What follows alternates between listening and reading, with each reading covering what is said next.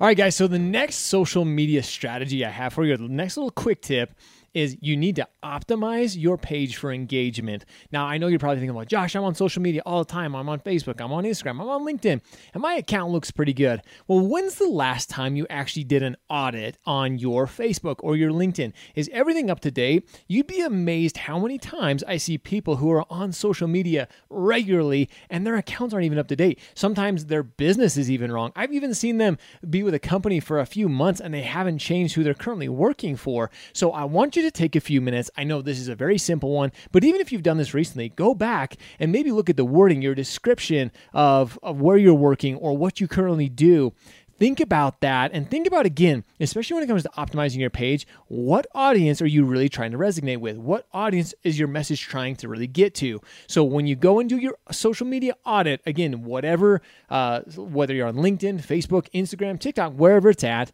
make sure you go audit it to make sure everything is relevant to you and to your business today. This is one little quick tip that's really, really easy, but ultimately can go a very long way when it comes to your audience understanding who you are, what you do, and how can they can engage with you.